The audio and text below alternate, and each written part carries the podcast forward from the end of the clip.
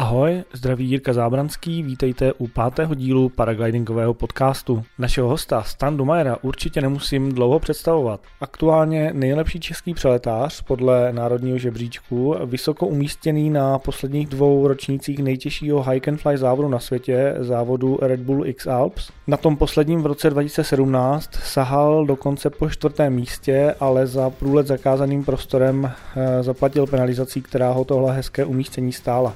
Letos se soutěže nezúčastní a vy si můžete poslechnout důvody. Pro úplnost ještě dodám, že v sudých letech, konkrétně v letech dva tisíce šestnáct a dva tisíce osmnáct, dobil vždy stupně vítězů i na pyrenejském Hike and Fly závodu pod názvem X-Pyr. Protože Standa Univerzál je podcast poměrně barvitý, krom krátkého výletu do Standova soukromí se vrátíme i k poslednímu X-Alpsu a zeptáme se na Standovy pocity po penalizaci s odstupem času.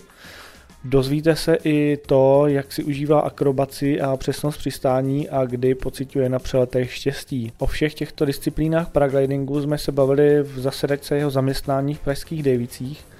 Rozhovor byl příjemný a Standa během něho zvládnul odnavigovat i pošťáka k mlejnkům s tím, že si balík vyzvedne později. Toto jsem ale vystřihnul, neviděl jsem totiž důvod takovou informaci dávat do finálního střihu, tedy informaci o tom, že si Standa vyzvedne balík od mlejnků, až se vrátí z práce. Standa vám taky prozradí peripetie se změnou značky padáků a závěrem vám dá pár cenných e, taktických rad pro delší přelety. Právě jste ustředili klidné jádro dalšího stoupavého podcastu. Budete klidně stoupat přibližně čtyřicet minut.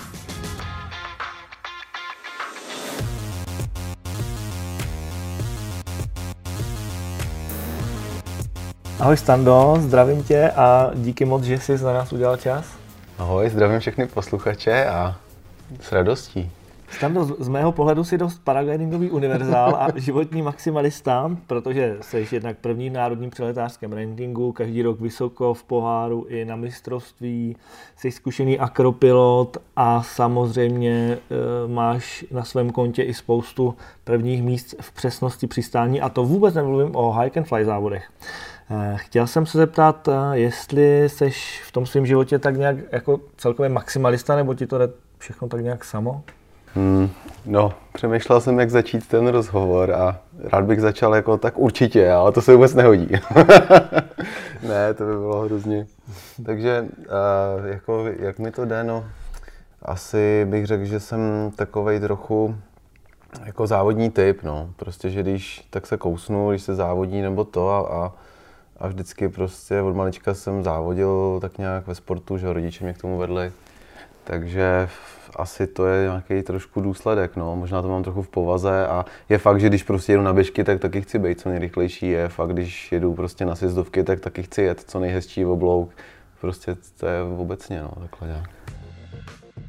Když se nebudeš zlobit, tak za, zabrousím i trošku do tvého soukromí, jak, jak vlastně za tu dobu, co lítáš, jak tohle vnímali tvoje, tvoje přítelkyně. No tak rodina mě v tom vždycky podporovala. Ne, maminka se vždycky bála, já myslím, že to mají všichni takový podobný. Ale, ale zvykla si.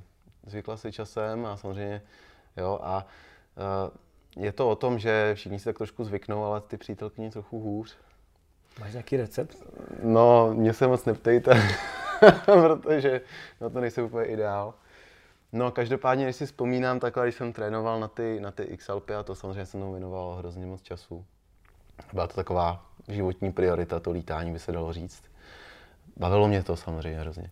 No, takže vzpomínám si, že vždycky jako ty vztahy, co jsem tak nějak jako měl, kdybych to shrnul, tak vždycky v té v zimě to jako vždycky jsem se snažil a fungovalo to, nebo jsem si našel, jo, a jak začalo to jaro, léto, už to začalo prostě skřípat a někdy to skončilo už na jaře. Jsi byl takový zimní král. No, tak nějak by se to dalo říct, no a v létě prostě to šlo trochu bokem tyhle ty mm, st- takže mám, zájmy. Takže mám se zeptat radši někoho jiného, jak řídit tyhle ty vztahy prostě padáčkář, no, nepadáčkář. Jasně. No, to jako není, nejsem úplně ideální tip na to, ale, ale tak... Samozřejmě tolerance, to je základ k úspěchu každého vztahu. Tolerance takže nevůči muži. No samozřejmě. Jaká jiná. Jak tě napadlo dělat paragliding? No, to je hezká otázka. Právě my jsme byli, jsme byli s kamarádem uh, Vejvisem, Petr Vejvoda, kámoš z Liberce, s kterým jsme vlastně chodili na střední. A lezli jsme spolu po horách, hlavně v Alpách a tak. A lezli jsme třeba na Matterhorn nebo severku Elbrusu, mimo jiný, on, jemu, umr, jemu omrzly prsty na, na té stěně a letěli jsme helikoptérou do nemocnice. Jo? A takových způsobů zážitků s ním máme. Jako, některý jsou trošku negativní, ale vždycky to dopadlo dobře. Takže, uh, takže právě Vejvis. Uh, jsme chtěli z těch hor, když nahoru vylezem, tak jsme chtěli lítat důle, jsme nemuseli slaňovat nebo, nebo scházet, což prostě z toho bolej kolena a, a je to nuda. A je to i nebezpečný, že jo, protože na sestupu se stává většina úrazů, hmm. takže jako ten, ten původní ten záměr byl vylízt se třeba na Elbrus nebo, nebo na Ortler, co jsme lezli, a, a, a sletět dolů na nějakým hmm. horským padáku třeba. Mohl bys popsat, co tě na paraglidingu nejvíc baví, čím tě ten sport naplňuje přímo? No, uh, určitě, rád se pokusím, ale uh, jako dřív, nebo od jak živa mě bavilo hlavně ty hory. A to mě baví vlastně do teďka samozřejmě, ale jako poznávat nový místa, letět novýma místama, jo. Ale jako čím dál tím více nachytávám, že když letím třeba v Basánu, nějaký ten standardní přelet, co tam se lítá stále, tak mm-hmm. mě to jako přestává bavit, hmm. no. A, a stejně tak možná občas třeba i na závodech, když dáme těch houfech, tak taky se občas nachytáme. Samozřejmě, když, když člověk vyhraje v cíli první, tak ty to je super, že jo, ale když prostě ten výsledek je horší, standardní nebo něco takového, tak hmm. trošku mě to uh, občas jako hmm. mrzí, no. Hmm. A jako nejlepší jsou pro mě regulárně nějaký hory a ať už prostě třeba celý den klidně jít nějakou krásnou ferátku nahoru a kdyby nahoře byla placka, slítnout si to dolů, to je mm. podle mě, pro mě jako rozhodně lepší paragliding a víc zábavy, mm. než, než jako jet uh, někam, kde to, kde mm. to dobře znám a letět vlastně skoro stejný let, jako jsem mm. už uletěl. Takže je to taková touha objevovat neznámé, dá se říct. No, v podstatě jo, no. A tak já to mám možná i tak jako obecně, no. Jako když, když jdu běhat, tak taky mm. neběhám prostě dokola kolem přehrady a vstupuju mm. si čas, jestli jsem o deset vteřin rychlejší nebo ne, ale vždycky mm. si najdu novou cestičku a že těch cestiček je mm. všude. A, a prostě kolikrát to rovně lesem, jo, mm. a, a tak jako poznávat ty nové věci, to, to, to mám asi rád, mm. no. Trochu se mi naběhl na otázku, kterou mám tady připravenou, jestli ses někdy nudil na padáku. Během toho letu stalo se ti ten, ten pocit? No jo, já si myslím, že jako nudit, taková otázka, co, co je jako nudit, ale jako když se třeba občas nudím, tak ono většinou stejně člověk něco dělá, jo. Hmm. Třeba si řekne, OK, tak teď mám čas, najím se, hmm. OK, tak teď mám čas, vyčůrám se, že jo, hmm. nebo něco takového, nebo udělám fotku, jo, jasně. A jako furt je co dělat, nebo se prostě podívá na to, nebo, ale hmm.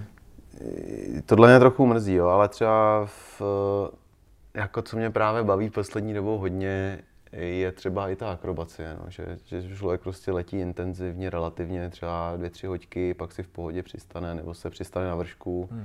tam si dáš sváčů někde, ideálně v horách, a pak zase jdeš znova. Hmm. A jako žádný velký triky, nic prostě extrémního, jenom si to s tím tak hrát. Já si kolikrát pustím třeba i muziku a snažím se jako tancovat s tím. Jakože prostě přijde nějaká změna, tak teď změním ten trik nebo hmm.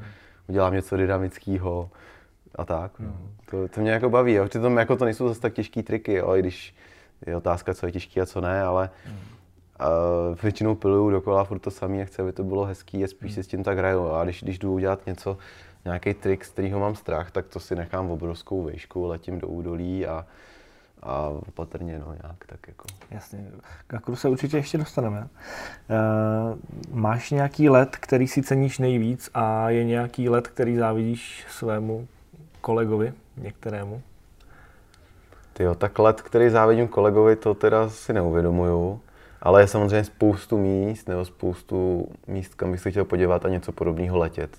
Ale že bych si to teď uvědomil, třeba v Brazílii, hmm. jako je to hezký, těch šest set, nebo kolik tam lítají, pět set něco, uh, prostě, ale co, co, že je to prostě rovina, hmm. placka, nevím, jestli tam je něco vůbec vidět, uh, nevím, co bych si v hlavě uvědomil víc, že bych chtěl jako letět, no. A, a sám osobně si určitě nejvíc vážím jednoho letu, a to je můj jako srdcovej v roce dva tisíce třináct, osmnáctého března. Můžete se podívat z Cukráku do Rakouska. Když jsem začínal, právě měl jsem, ještě před X-Alpem, že jo, právě když jsem byl supporták, tak, tak to bylo skvělý. To byl prostě březen, že jo, úplně jarní den, ještě nikdo nic té sezónu neulít a já nevím, prostě, že jo, deset kilometrů maximálně nějaká svahovačka a já jsem tenkrát byl hrozně motivovaný a chodil jsem každý den, když to šlo a, a tenhle den byl zajímavý a hlavně cestu několikrát sněžilo a podle tě všechny ty prostory, že jo, z, z Cukráku a, a pak přelítnout ještě, tam jsou nějaký koridory pro e, nějaký letadla hmm. a to a teď mi došla, že jo, byla strašná kosa v březnu, já nevím, to mohlo být, určitě, určitě bylo minus deset, možná i víc, já letěl v peřovce, měl jsem jako fakt teplý rukavice a stejně jsem si ty ruce rval jako pod bundu a letěl jsem bez řídiček, že jenom jsem klepal kosu, říkám ještě kousek, ještě kousek. Pak mi došly všechny ty navigace a to a snad ty Vario a najednou koukám pod sebe a říkám, tyjo, už asi budu přistávat a říkám, tyjo, jsem v tom Rakousku nebo ne? Jak jsem se podíval na ty baráky, říkám, ty takový hezký baráky, to už asi nebudu v Čechách. Přistál jsem, že jo, a hned jsem říkal, když jsem někoho potkal, tak jsem říkal, že jo, servus nebo něco takového. A, a byl jsem v Rakousku, no a to bylo skvělý, to bylo fakt, fakt hrozně emotivní pro mě a, a bylo to boží, bylo to sto čtyřicet kilometrů, no, skvělý zážitek, opravdu, no. Dám ho pak speciálně do odkazu pod, pod tento rozhovor. A tenkrát mě to hrozně nakoplo a já si vzpomínám samozřejmě, všichni, že jo, před sezónou, tenkrát, že jo, v tom březnu, a i teďkon, že jo, teď je taky březen, duben a jsou všichni nadržený na lítání, že jo, tak sledujou trošku víc, myslím, i ten internet mm, a všechno, ty mm. už se těší, že jo, i třeba kupují padáky, že jo, a tak. Mm. A tenkrát mi tam napsali spoustu komentářů a mě to opravdu hodně motivovalo mm. i, i na ten X-Alps, na další závody a říkal jsem si, tyjo, tak možná, možná mm. mi to půjde a něco takového, jo, takže mm. musím říct, že, že v tom vlastně i ten X-Contest mě hodně, hodně namotivoval. Vzpomněš si ještě na nějaké další tady, takovýhle milníky, které tě někam posunuly, no, nebo určitě, namotivovaly? Určitě. Uh, za mě hodně talentovaná mládež. My jsme tam tenkrát byli uh, hodně s Mikulášem Kruckým, jsme závodili a s Jirkou Hančem. A ty jsme byli tak jako stejný ročník. A jako samozřejmě ještě spoustu dalších uh, prostě mladáků, co jsme tam byli, ale takhle jsme se nějak jako trošku jako snad i zdravě jako motivovali navzájem a, a hlavně jsme zažili spoustu krásných jako chvílích a začali jsme, začali jsme jako v podstatě nějak žít ten závodnější život. Začali jsme se dostávat k těm závodům. Já jsem byl na kurzu, to si taky vzpomínám, v roce dva tisíce deset, no, tady si budu vzpomínat, jo, ale v dva tisíce deset jsem dělal kurz a přesně si vzpomínám, jak nám instruktor říkal, ale E N C padáky, E N D padáky, to je prostě zbytečný. E, jako dnešní ty padáky lítají skvěle, ulítnete na tom velké vzdálenosti a to.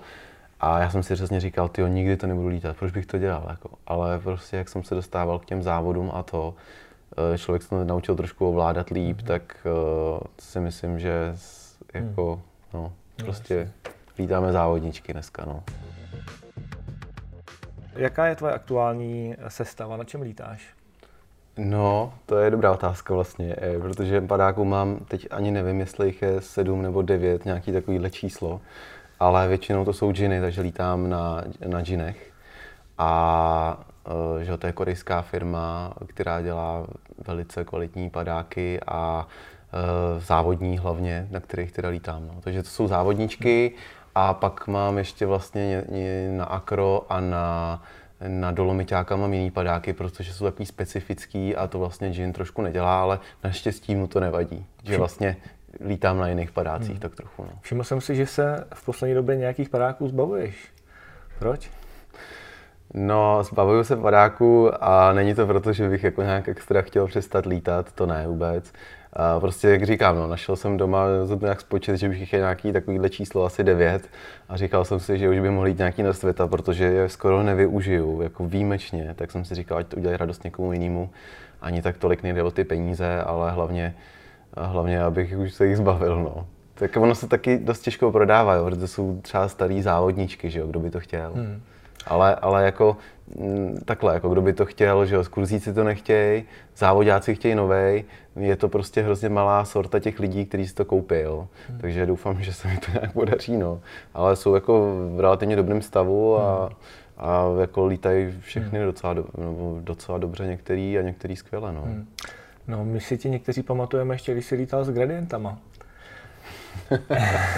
No jo, gradient, no samozřejmě lítal jsem za gradient, já jsem hrozně rád, že jsem měl tu příležitost. Asi od toho roku dva tisíce třináct, právě když jsem udělal ten suprovej přelet pro mě teda z Prahy do Rakouska, tak jsem letěl na Nevadě dvojce, Gradient Nevada, tak s tím jsem lítal a pak jsem vlastně měl i Aspena pětku. No a pak, když jsem se dostal na X-Alps, tak jsem vlastně si půjčil X C nový padák, X C pět a nějak se mi nepovedl ten let, ne, že bych to nezvládl úplně jako odřídit. Já jsem nad vodou si zkoušel jako figury vlastně. No a stalo se taková nepříjemná věc, že mi jedna z těch šňůr, jak jsem to hodně klapal a fakt jako už jsem to přeháněl, abych se na to prostě zvyk a fakt jsem se to naučil za těch pár letů, to, to jako hodně omezit ty klapance, aby jako jsem to dobře uh, zachránil. Tu, tu reakci. No a jednou jsem to klapnul, takže mi ta šňůra zaskočila vlastně do karabiny. Dovnitř až. Takže vlastně ta jedna šňůra byla zkrácená, to bylo áčko asi o půl metru a ten padák prostě samozřejmě neletěl, že jo. To furt prostě klapal a to jednou ucho. Já jsem na to furt koukal nahoru, než jsem si všiml, že ta šňůra je v té karabině, to už jsem byl sto metrů nad zemí, tak jsem hodil, možná vejš dvě stě, tak jsem hodil záložku. Na, ne nad zemí, nad, nad, vodou, vodou. nad vodou. No ale že jsem spadl s tím do vody a neudělal jsem tomu moc dobrou prej teda reklamu, no ale jako nebylo to vůbec právě tím, že, že bych to jako nějak neodřídil, ale bylo to tím prostě, že jsem měl trochu smůlu, ale možná náhoda trošku, možná jako prostě nějaký vyšší v uvozovkách zásah a dostal jsem se tímhle vlastně k, k Gin padákům, protože v tu dobu mi vlastně Petra Slívová nabídla uh, padák na Red Bull X-Alps, já jsem se ho zkoušel. Hmm. Líbil se mi hmm. a od té doby udělal jsem tam docela, docela jako výsledek na tom X-Alpu. V Ginu si řekli, že dobrý a tak v podstatě hmm. od té doby lítám za Gin a dávají mi nějaký padáky. Jako v podstatě by se dalo říct, že jsem přesvědčený o tom, že to jako zvládnu odřídit. Hmm. Jasně, jasně, rozumím. Že to jako není žádná hydra, no. Jasně. To v podstatě o to je jiný den, no. Aby to bylo jako lehký, trochu to letělo, aby to prostě nestrácelo hmm. moc, ale hlavně, aby to prostě člověk hmm. odřídil a to, to ten padák fakt splňoval. Hmm. Ale i, ten, i ta X C pět, jako tím to nechci nějak vůbec, to vůbec, jako jo, to uh, prostě, Jasně. jo, ale, ale prostě se mi stala tato trochu smolná věc, ale hmm. jo, a nebylo to vlastně tak, jako že by mě úplně řekli v gradientu, jo, tak ty končíš, prostě máš smůlu, to vůbec, a jsme se tak jako trochu, trochu jsme se tak jako pohádali, hmm. a, což prostě asi k životu patří. A, hmm. A já jsem si řekl, že asi, asi bych zkusil něco jiného, no, že prostě teď mám šanci to teda změnit, jsem si uvědomil a povedlo se mi to. Já bych nechodil dál kolem horké kaše a nejvíc určitě každého zajímá, proč letos nejseš na Red Bull X-Alps. Jo, tak takovouhle otázku jsem trošku čekal a no, řekl bych, že uh, nebo ne, nejedu na ten uh, závod, protože je to z rodinných důvodů. Takže v podstatě jsem se rozhodl někdy, někdy v prosinci a říkal jsem si, ale nejsem motivovaný dostatečně na to trénovat, nejsem, nechci prostě strávit tři, tři týdny prostě v Alpách a, a v podstatě, když se dalo říct, i hodně riskovat. A když do toho prostě nepůjdu naplno s tím tréninkem a tak, tak jsem si říkal, hele, asi do toho pravděpodobně nepůjdu. Hmm. A chtěl jsem to zrušit co nejdřív, což jsem udělal na konci prosince, právě proto, aby se tam dostal někdo místo mě. Hmm. Mohl jsem to klidně ještě být furt přihlášený do teďka a říct čtrnáct dní dopředu před závodem, hele, sorry, já nejedu. Hmm. A ať už by ten důvod byl jakýkoliv, tak oni s tím nic neudělali, na to žádný pravidla nejsou, že jo. A, ale prostě udělal jsem to tak a teď tam je vlastně slovenský závodník Juraj Koreň, který se tam, který ho tam vzali, takže... Takže jsem rád, že tam je někdo, kdo prostě má tu motivaci a dalo by se říct, že aspoň teda reprezentuje to Československo. No. Jasně, to jsem se chtěl zeptat. Myslíš, že to byla jejich motivace ho tam vzít místo tebe? Nebo máš v tom nějakým svém prsty? No, trošku v tom prsty mám. Já jsem teda upřímně chtěl, aby tam samozřejmě byl český závodník, že jsem prostě Čech a na tom asi není nic špatného, když řeknu, že prostě by tam byl Čech. A dokonce uh, jsem jako měl nějaký tip a tak. Řekneš ho? Uh, asi ne. Já nevím, jestli bych chtěl. A uh, v podstatě, v podstatě teda, uh, co jsem tak pochopil, tak hlavně slovenský Red Bull do toho hrozně šlapal, že se jim to hodí do, jako, že, tak jsou ty pobočky, Red Bull je prostě v Čechách, ve Slovensku a v dalších zemích. Ty, já nevím, pobočky tomu říct. Tak lokální prostě, no, odnože, že jo? No, tak, tak prostě slovenskýmu se to nějak hodilo hrozně do portfolia, nevím, mít tam teďko někoho na tom závodě, protože nemá nikoho v lítání, hmm. takže v podstatě řekli Čech, Čechům, že se to hrozně hodí, hmm. českému Red Bullu a, a, a ty řekli, že, že hmm. asi OK a hmm. že stejně vlastně není český nějak extra závodník, takže jako já jsem si myslel, že, že ten Juraj se tam dostane. No. Hmm. Přišel někdo někdy na to, jak vlastně ten direktoriát vybírá ty závodníky, nebo je to takový black box všechno? Mm, black, počkej, to jsem nepochopil. Jak no, jako že, no, že vlastně je to, celý ten výběr těch závodníků je zahalený trošku tajemstvím, že jo? No, jo, možná jo, to je fakt. No.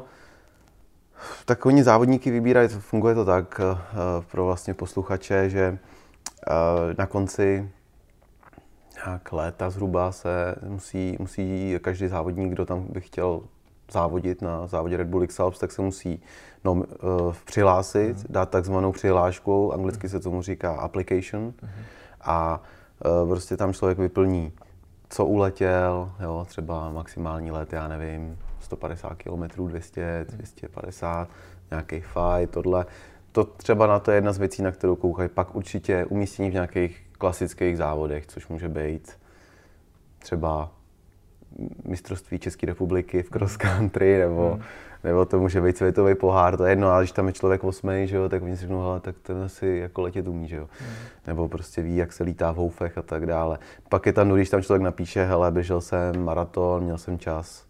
Dobrý, já třeba řeknu za sebe, když jsem tam psal, tak jsem, jsem to psal někdy v roce dva tisíce patnáct a bylo tam tři padesát, což není teda nic moc, jo. ale, ale stejně říkali, že OK, takže, takže asi tak, no. A hmm. plus nějaký lezení, že jo, takže když tam člověk napíše, že lez severku Elbrusu nebo na Matterhorn, tak hmm. samozřejmě to je určitě velký plus. A co je, může být taky plus, když je člověk supporták, že jo, hmm. už někdy předtím, hmm. ať už třeba na X-Pyru nebo někde jinde, hmm. tak ví, jak to chodí, víc, co je potřeba, že jo, takže mm. takovýhle věci, oni na to koukají a řeknou. A další věc samozřejmě, která v tom hraje velkou roli, je, z jakého vy, když se tam přihlašujete, z jakého jste státu, protože třeba uh, oni nechtějí, aby tam samozřejmě z Čech třeba byli tři lidi, mm. i kdyby byli nejlepší top. Oni chtějí, aby pokryli vlastně trh, Ty takže vezmou, vezmou tři Američani, aby prostě byli z různých třeba i regionů mm. ideálně, mm. vezmou jednoho Australana, aby prostě to sledoval v úvozovkách celý svět a, a byl, byla to dobrá reklama. Jasně, jasně, jasně. Mně to i přišlo logický, že ty se vyměnil s Jurajem Koreňem, protože vlastně vy, vy dva pokrýváte nějak československý trh, který má podle mě ve vnímání prostě spoustu západních firm prostě stejné vlastnosti, takže možná jako... No, to, je to tak. Ty jsi byl v roce dva tisíce třináct supporták Michala Kristy, že jo? Ano, ano. Jaký je, jaký je teďko pohled po těch zkušenostech uh, supportáka versus závodníka? No, já si myslím, že hrozně záleží na týmu, jo. Hmm. Ale obecně, co si i všímám kolem i jiných docela týmů, tak ty supportáci se dost mění, protože hmm. většinou se hmm. mi přijde, že si to jako někdo vyzkouší hmm. a v podstatě jako dost často se stane, že jako víc už moc jako nechtějí. Jasně, jasně, rozumím. Jo. I pro ně je to jako zápřah, co? No jasně, no, ale tak víš co, jenom tak obecně, tak většina z nás lidí pracuje mm. normálně, že jo, máš prostě pět mm. dní dovči a na X-Alps si musíš jít tři týdny, mm. to je masakr, že jo. A když jdeš na, na X-Pyr, tak to je, že jo, třeba týden nebo deset yes. dní, což jako ještě relativně jde, ale tak to je, no. Mm. Jasně, jo. A jako říkám, no je v jiných týmech a já jsem hrozně rád, že jsem mohl být supporták tenkrát, to byla velká zkušenost, ale bylo to teprve po vlastně dvou letech, co jsem nějak jako lítal, nebo snad po jeden a půl roku aktivně, mm. jo, takže my jsme se s Michalem teda uh, potkali vlastně na závodech uh, v Beskydech, na takový ty katuše, jak se tam mm. běhá, lítá a jezdí na kole. No takže jsme se nějak sedli a říkal, nabíd mi to. Já jsem říkal, jo, jasně. Jsem byl ještě student, že jo, takže jsem měl spoustu volna a to je stejně nejlepší období jako na lítání, protože nemusíte řešit blbosti. v roce dva tisíce sedmnáct. Pamatuju si, ale to bylo i díky tomu, že si to video pustil ven, že byl téměř celý závod za tebou, pak tě diskvalifikovali a ty jsi měl slzy v očích. Tak jsem se chtěl zeptat, jak je, jak je to, jestli takhle, když už to vidíš takhle po čase, jaké jsi měl tenkrát pocity? Co se ti hodilo hlavou? Jako byl jsi naštvaný nebo nešťastný? Nebo... No, já bych řekl, že jako za začátku samozřejmě jsem byl naštvaný. Samozřejmě na sebe hlavně, ale i teda musím říct, že na ten tým. Ale brzo mě to přešlo, jo, protože stejně prostě výsledek byl vlastně nejlepší v historii, co jsme tam udělali, takže to bylo fajn. Nebo jako českého týmu jsem myslel výsledek. A jako zpětně na to koukám jako úspěch a vůbec jako ne neúspěch, jo, ale samozřejmě v tu chvilku jsme byli čtvrtý, že jo, a někdo říkal, ale tyjo, na to třetí by to mohlo vyjít a ještě se dostat do toho Monaka, že jo. Nakonec to nestihl ani třetí, Paul Guschenbauer se dostal do cíle.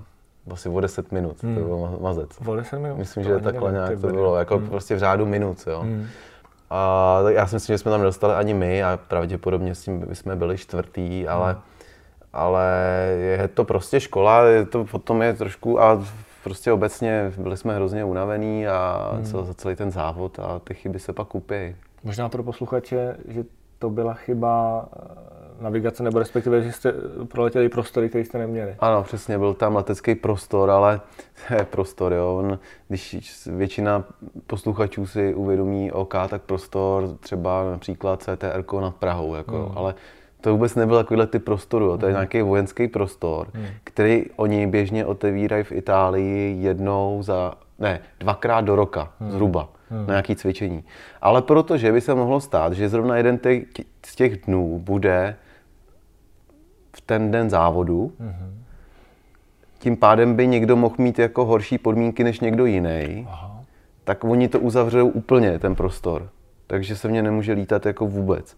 Takže normálně tam prostě všichni piloti kolem tam lítali tandemy, hmm. lidi, jo, to, a teď mě to prostě v té hlavě nedocvaklo, hmm. že když tam prostě lítají normálně lidi, že to je prostor pro normální lidi v pořádku, ale pro nás ne, že jo. Aha. Pro jako závodníky z Red Bull X-Alps.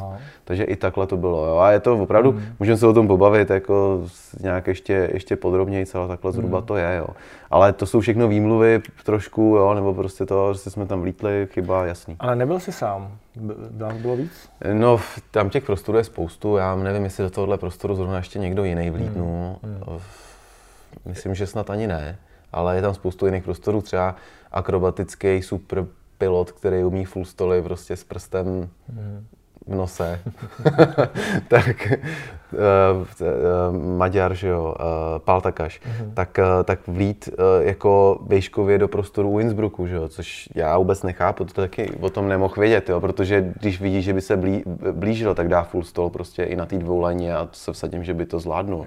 To prostě si nevšim. Stejně tak, jako jsem si toho v podstatě nevšim. Já jsem si toho nevšiml. Hmm. Nebylo jako, že jsem tam vletěl, ale věděl jsem, že to tam je. Další věc byla, já si přesně vzpomínám, když jsme plánovali, jo, tak jsme s Karlem Urbenským, že jo, s mým, s naším supportákem, hmm. který vlastně nás podporoval z Prahy hmm. a plánoval ty trasy, tak uh, jsme se sešli a plánovali jsme, uh, plánovali jsme, kudy zhruba poletíme. A já si přesně vzpomínám, když jsem řekl, hele, za Matterhornem, teda, když se tam dostaneme, tak budeme šťastní, to už nemusíme plánovat, hmm. jo, to prostě už nějak dopadne. Hmm.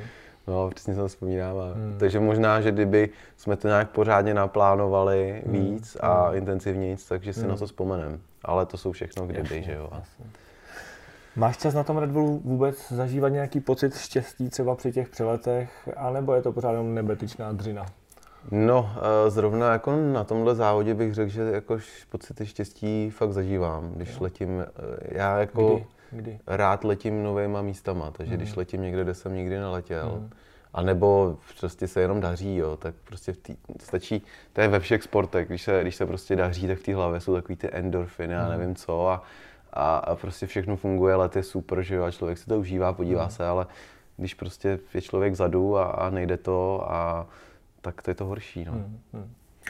Ale na tom Red Bullu jsi na ty supportáky pes, nebo jsi na ně hodnej? Jde mi, jde mi o to, jestli je to celé o té pohodě závodníka a jestli se teda všichni ostatní musí chtě nechtě přizpůsobit tvým potřebám nebo potřebám daného závodníka. A jako já se snažím být hodnej samozřejmě, ale spíš si myslím, že bych řekl obecně, že jsem spíš pes asi. No. Ale snažím se. Ale jako jak kdy, to je hrozně, jo, a taky záleží typ závodu třeba. X-Pyr je jako v pohodě a Red Bull X-Alps je samozřejmě víc prestižní a všechno to tam je takový vyhrocenější. Jasně. No, někdy jsem pes.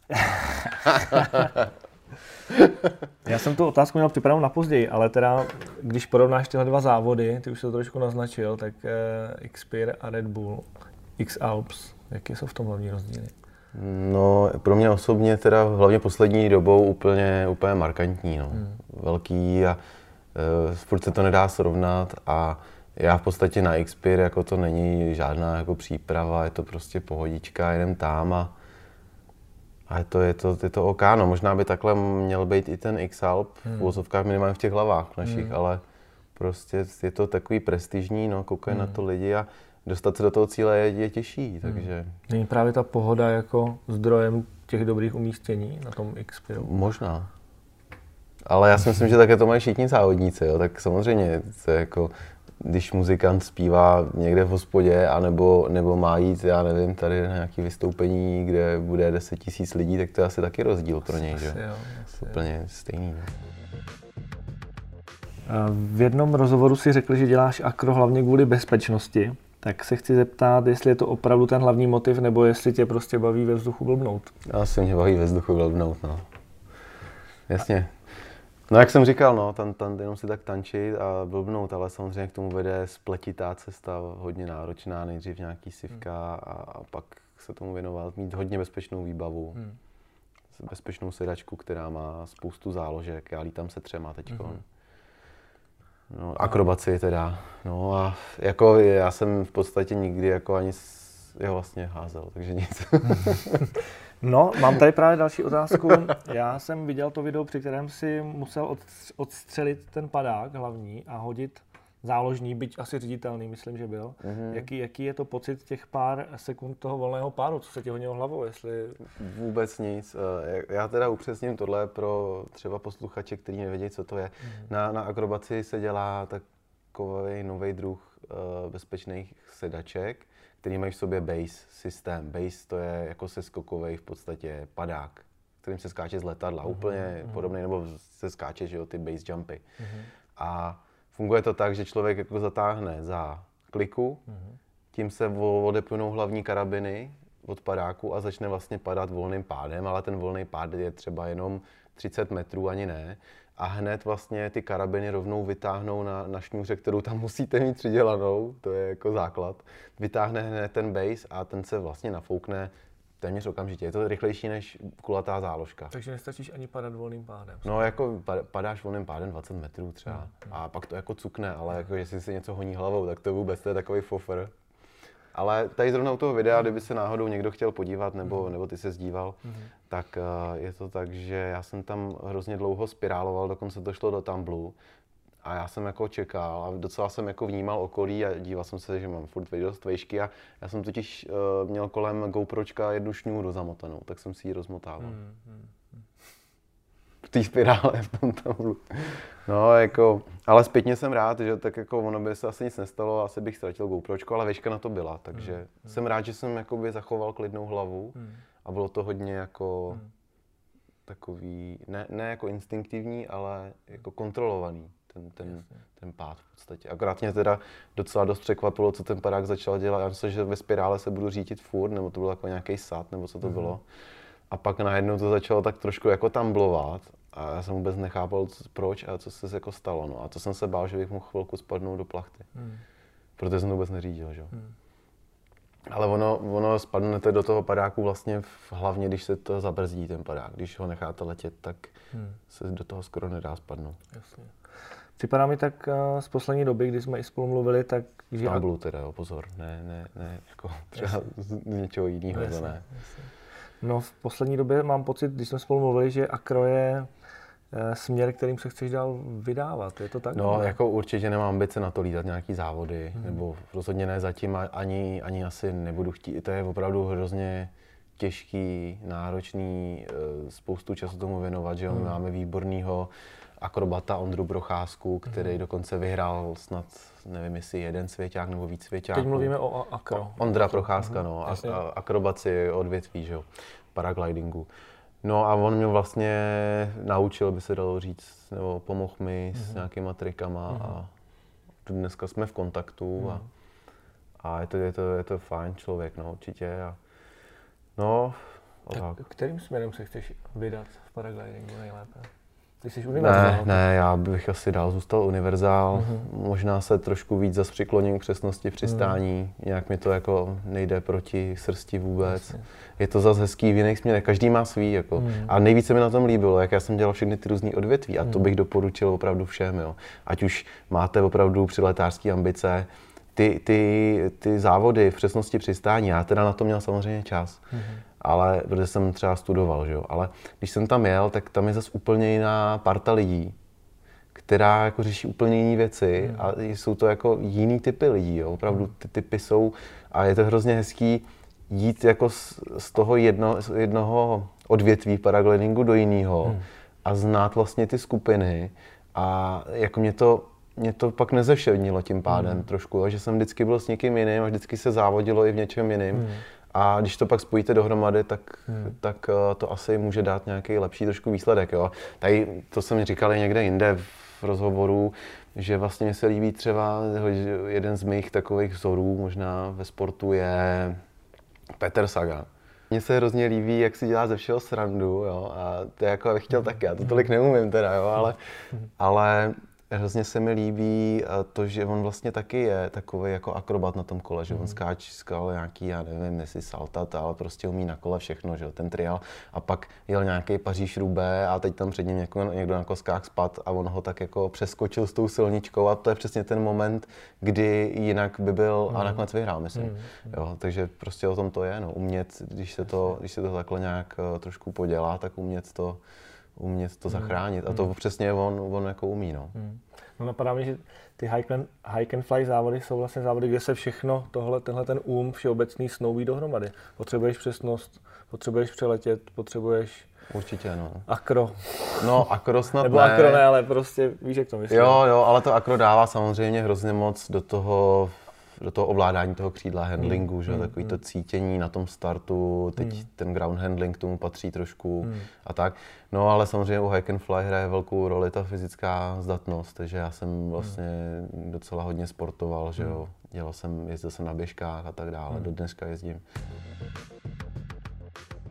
Uvažuješ o vlastní třeba akroškole, nebo říkal jsi mi, že by si neměl problém někoho třeba vyučovat akro? No, jako já bych rád, myslím si, že bych měl co dát, ale zatím jako já nejsem moc, nevím, jestli jsem dobrý učitel. Mm. No. Hrozně rád bych a bavilo mě právě teďkon, jsem dělal nějaký kurzy trošku, hlavně pro talenty a mm. i právě s Hankou Dlaskovou jsme měli jeden super tábor, kdy, kdy jsem jako se snažil ve vzduchu víst nějaký uh, takový relativně začátečníky mm. a to mě hrozně bavilo, dělali jsme akrobaci.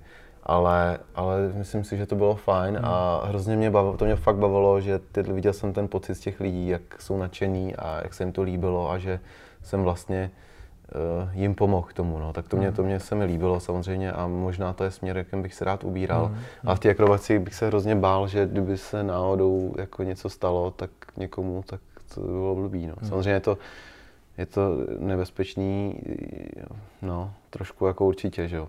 A když máme v sebe to, tak sebe lepší padáky, tak teoreticky si jde spadnout do té plachty, to je asi nejhorší. Mm. Ale jako z mýho pohledu spadnout si do té plachty, jako když jako dodržuješ nějaký standardní ty prostě postupy a nenecháš to tam fakt houpnout, tak mm. by se to snad nemělo stát, mm. no. Hele, kdyby nás teď někdo poslouchal, někdo, kdo má zájem o akro, mohl bys doporučit nějakou figuru, kterou si může vyzkoušet i sám ve vzduchu, nebo prostě tohle absolutně nedoporučuješ? Nějakou prostě základní, jednoduchou? Já nevím, kterou... tak jako běžně lidi dělají třeba ty wingovery, že jo, tak to je taková houpačka, tak to se asi dá. A, a určitě jako vlastně z mýho pohledu všechno bych si zkusil nej, nejdřív nad vodou. Mm-hmm. To si tam zkusíte, jo, ať už to je full stall, nebo ideálně na sivkách samozřejmě, jo, tak si zkusíš si ten full stall a zkusíš si ho, jako víš, jaký to je, ten pocit trošku, ale rozhodně ho neumíš. Mm. Ten full stall, abys ho uměl, musíš udělat třeba, to říkal Ondra právě, třeba, nevím, tři sta krát nebo tisíckrát, mm. jo. No a to nikdy nad vodou neuděláš tisíckrát full stop. Hmm. Takže z mýho pohledu všechno si zkusit nad vodou, třeba nevím, desetkrát, padesátkrát a pak to už nejde jinak. Aby, hmm. aby ses to naučil a uměl to na akrobaci, tak to hmm. musíš dělat prostě už nad zemí. No. Ale, ale už to neriskuješ tak, že bys to dělal poprvé, jo? Už to prostě trochu hledáš, ale aby to bylo precizní.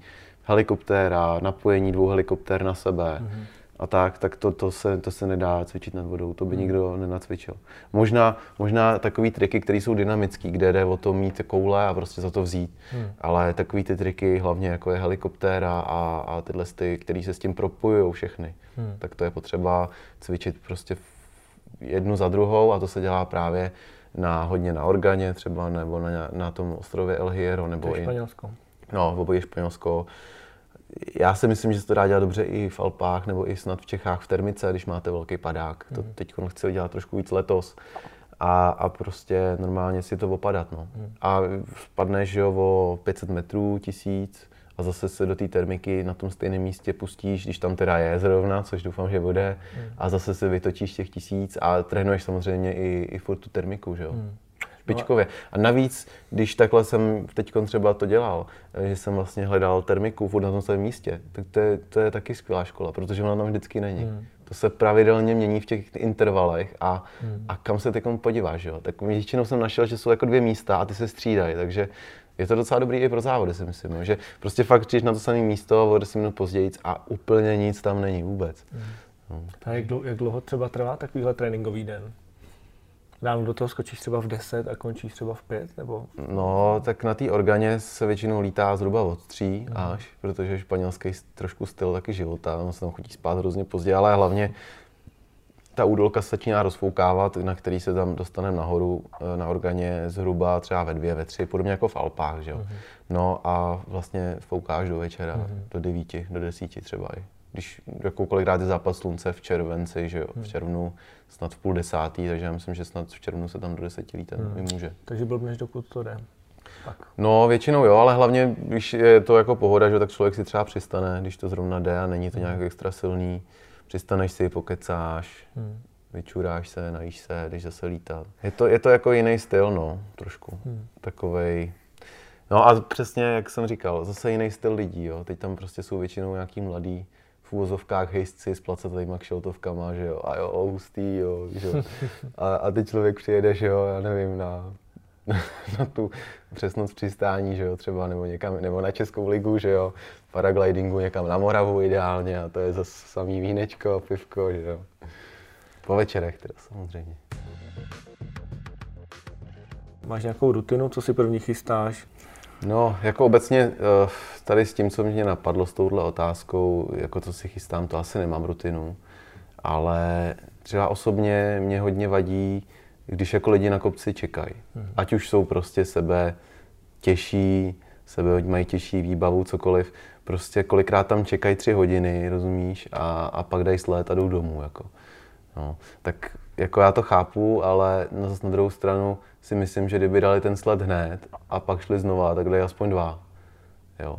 A co s tím prostě ztratí, no tak se aspoň hejbou a nevím, zhubnou, jo. Mm, mm. Jako jen se to asi říká, jo, ale taky chodím prostě s těžkým padákem takhle do kopce a mm. jako většinou spíš tohle to mi zase tak jako nevadí tam skočit a, a víc si to, jo, i když prostě asi, ale myslím si, že čím víc by to lidi dělali, tím víc jako na to budou fyzicky mít a tím víc si to pak můžou dovolit tohle, no. A obecně jako na kopci většinou se dívám hodně na nějaký znamení, no, tak to asi lidi znají, že já nevím, nějaký vítr, že se změní dole, nebo hodně ptáci, když točejí, tak, tak neváhám a, a jdu letět, jako. Poradil bys něco, řekněme, ať už začínajícím pilotům, nebo, nebo prostě středně pokročilým výkonnostně pilotům, jak, jak, jak zlepšit svůj um ve vzduchu? Máš nějaký recept na další přelety? No tak ten um, jak zlepšit, no tak uh, myslím si, že na to bylo spoustu nějakých knížek a tak. Konkrétní recept určitě nemám, ale z mýho pohledu jako samozřejmě to o tom lítání, takže věnovat tomu čas a, a když už člověk na ten kopec jde, tak, tak to třeba trošku risknout a dát mm. si ten sletík, no tak holt tam přijedeš za, i když by člověk je lanovkou nebo autem, tak přijedeš tam za, na ten kopec za dvě, tři hoďky znova mm. a, a furt ještě se dá lítat, jako mm. za dvě, tři hoďky, že jo, to každý den se dá lítat, dvě, tři hoďky minimálně, takže mm. Jo, a, a tím, že dáš ten sled, tak se taky naučíš, tak prostě, když dole, tak si můžeš dát přesnost přistání, na něco si tam vybereš na louce nějaký žlutý flag nebo něco. Hmm. Máš nějaký recept třeba na točení stoupáků, který bys uměl popsat?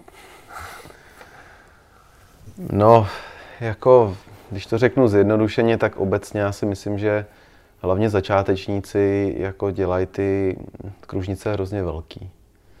Takže bych jako s to malinkou utáhl, ale prostě jako nechci nikomu říkat, ať za to víc tahá, jo, prostě, ať prostě stáhne pod zadek, vůbec ne. Jenom prostě mi se zdá, že jo, ale to, to souvisí hodně taky s padákama, těma začátečnickýma N A většinou padáky jako nechtějí tolik zatočit, takže mm. ono to prostě trvá díl, než to zatočí. Ale tak to je takový obecný, co asi jsem si všiml. A nevím, jestli by vám to řekl někdo jiný, mm. ale to je můj takový hmm. názor. No. Přišel jsi někdy, když jsi odletěl od kopce, otázku, jak se tam vrátíš, nebo to necháváš prostě Pánu Bohu a, a letíš tam, kam tě vede srdce a rozum? Jako většinou se snažím vždycky vrátit, teda pokud je na to den. Většinou se rozhodnu už, ten, už to ráno, když fouká vítr, tak letím, letíme někam pryč a, a neřeším. A když je vítr do těch dvou, třech metrů a, a je na to vhodné podmínky ve vzduchu se ještě rozhodnu, tak, tak se snažíme spíš vrátit, protože ty tratě jsou víc hodnocený a hmm. je to lepší, že jo. Ale ne vždycky, někdy člo, nebo třeba někdy, že jo, chceš dolítnout někam za někým na chatu nebo tak, tak to je taky fajn, no. hmm. Když už člověk dotáhne do toho stádia, že si může někam opravdu zaletět, tak to je super. Ale když, když točíš nulový stoupák, a kdy, jak poznat, kdy už se toho stoupáku mám zdát a letět jinde, a nebo v tom ještě vydržet? Tak třeba když, ne, když fouká, tak bych v tom stoupáku zůstal, protože furt vás to unáší a většinou letíš po trase. No a když se začneš mírně propadat, tak je to otázka, no. Jako letět dá, dost často bývá ten stoupák proti větru. To taky je takový, taková poučka. Takže když jako seš v nulce a fouká ti i slabý vítr, tak a seš v nulce prostě, tak bych to zkusil chvilku proti větru. A jestli to začne padat jak hruška, tak bych to rychle otočil a letěl pryč.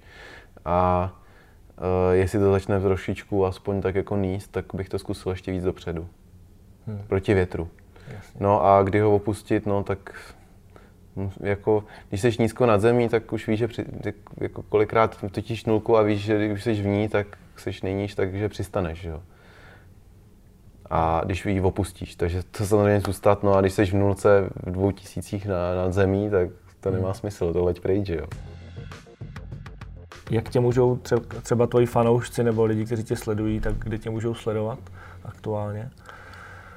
No tak já nejvíc asi na těch sociálních sítích, kam dávám občas nějaký video. Teď jsme udělali úžasný zážitek. Mám si Ještědu. Udělali jsme vlastně video pro teda reklamu na Ještědu a vlastně v šest ráno za východu slunce jsem tam na Kobru odstartoval. A, a vlastně ve větru svahoval kolem Ještědu a udělali jsme z toho z dronu úžasný záběry. Mm. Takže na to se těším, to tam právě taky chystám dát. No takže sociální sítě, Facebook, Instagram a uh, jinak uh, občas něco v televizi, no. Jasně, ty máš i své webové stránky, že jo? Mám, no. w w w tečka stanislavmajer tečka c z Ne, kom. Kom, jo, ok. Ale no, tak se to klidně podívejte, jestli chcete, no. Stando, po- popovídal bych si s tebou ještě určitě O, o mnoho déle, těch témat je hrozně moc, ale každopádně děkuji ti moc za tvůj čas, na tenhle rozhovor a já díky taky. Přeju ti všechno dobré do tvého dalšího života i rodinného života. Díky. Měj se hezky. Čau, čau. Ahoj.